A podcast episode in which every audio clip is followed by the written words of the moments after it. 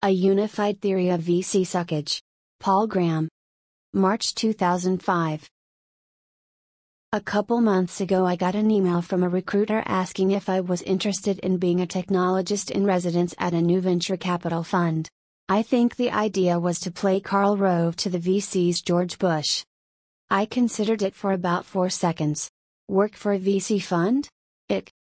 One of my most vivid memories from our startup is going to visit Greylock, the famous Boston V Cs. They were the most arrogant people I've met in my life. And I've met a lot of arrogant people. Note one, after Greylock booted founder Philip Greenspun out of Ars Digita, he wrote a hilarious but also very informative essay about it.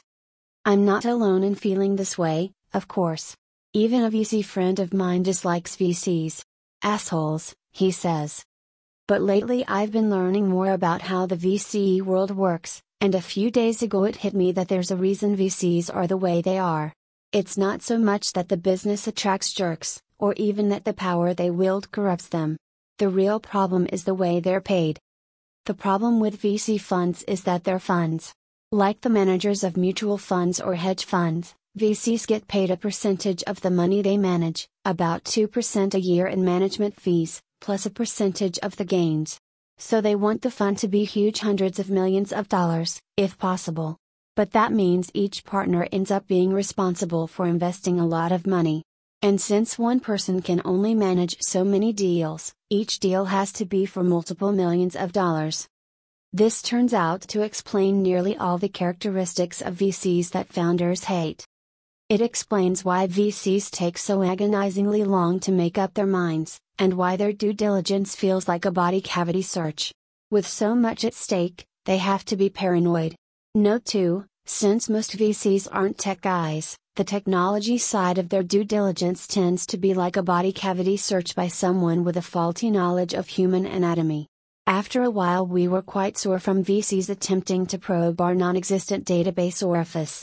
No, we don't use Oracle. We just store the data in files. Our secret is to use an O S that doesn't lose our data. Which O S? FreeBSD. Why do you use that instead of Windows N T? Because it's better and it doesn't cost anything. What, you're using a freeware O S? How many times that conversation was repeated. Then when we got to Yahoo, we found they used FreeBSD and stored their data in files too. It explains why they steal your ideas. Every founder knows that V Cs will tell your secrets to your competitors if they end up investing in them. It's not unheard of for V Cs to meet you when they have no intention of funding you, just to pick your brain for a competitor. This prospect makes naive founders clumsily secretive. Experienced founders treat it as a cost of doing business. Either way it sucks. But again, the only reason V Cs are so sneaky is the giant deals they do. With so much at stake, they have to be devious. It explains why V Cs tend to interfere in the companies they invest in. They want to be on your board not just so that they can advise you, but so that they can watch you. Often they even install a new C E O. Yes, he may have extensive business experience. But he's also their man. These newly installed C E Os always play something of the role of a political commissar in a Red Army unit. With so much at stake, V Cs can't resist micromanaging you. The huge investments themselves are something founders would dislike, if they realized how damaging they can be. V Cs don't invest X million because that's the amount you need, but because that's the amount the structure of their business requires them to invest. Like steroids, these sudden huge investments can do more harm than good. Google survived enormous V C funding because it could legitimately absorb large amounts of money. They had to buy a lot of servers and a lot of bandwidth to crawl the whole web. Less fortunate startups just end up hiring armies of people to sit around having meetings. In principle, you could take a huge V C investment, put it in treasury bills, and continue to operate frugally. You just try it. And of course giant investments mean giant valuations. They have to, or there's not enough stock left to keep the founders interested. You might think a high valuation is a great thing. Many founders do. But you can't eat paper. You can't benefit from a high valuation unless you can somehow achieve what those in the business call a liquidity event, and the higher your valuation, the narrower your options for doing that. Many a founder would be happy to sell his company for fifteen million dollars, but V Cs who've just invested at a pre-money valuation of eight million dollars won't hear of that. You're rolling the dice again, whether you like it or not. Back in nineteen ninety-seven, one of our competitors raised twenty million dollars in a single round of V C funding. This was at the time more than the valuation of our entire company. Was I worried? Not at all, I was delighted. It was like watching a car you're chasing turn down a street that you know has no outlet. Their smartest move at that point would have been to take every penny of the twenty million dollars and use it to buy us. We would have sold. Their investors would have been furious, of course. But I think the main reason they never considered this was that they never imagined we could be had so cheap. They probably assumed we were on the same V C gravy train they were.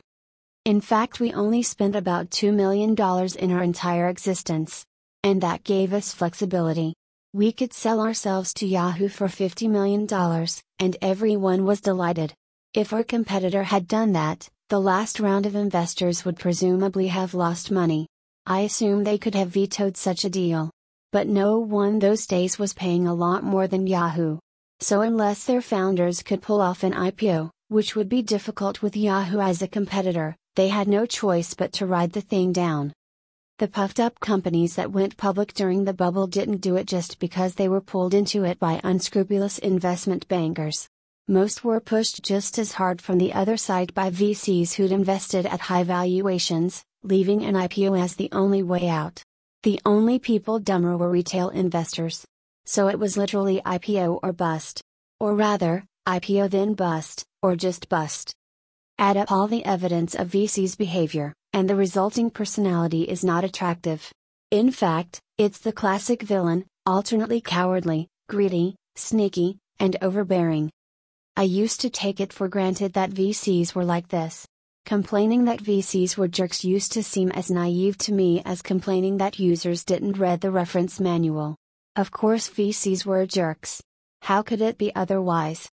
But I realize now that they're not intrinsically jerks. V Cs are like car salesmen or bureaucrats, the nature of their work turns them into jerks. I've met a few V Cs I like. Mike Moritz seems a good guy. He even has a sense of humor, which is almost unheard of among V Cs. From what I've read about John Doerr, he sounds like a good guy too, almost a hacker. But they work for the very best V C funds. And my theory explains why they tend to be different. Just as the very most popular kids don't have to persecute nerds, the very best V Cs don't have to act like V Cs. They get the pick of all the best deals. So they don't have to be so paranoid and sneaky, and they can choose those rare companies, like Google, that will actually benefit from the giant sums they're compelled to invest. V Cs often complain that in their business there's too much money chasing too few deals.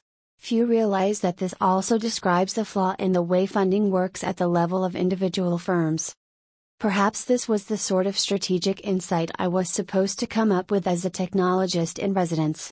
If so, the good news is that they're getting it for free.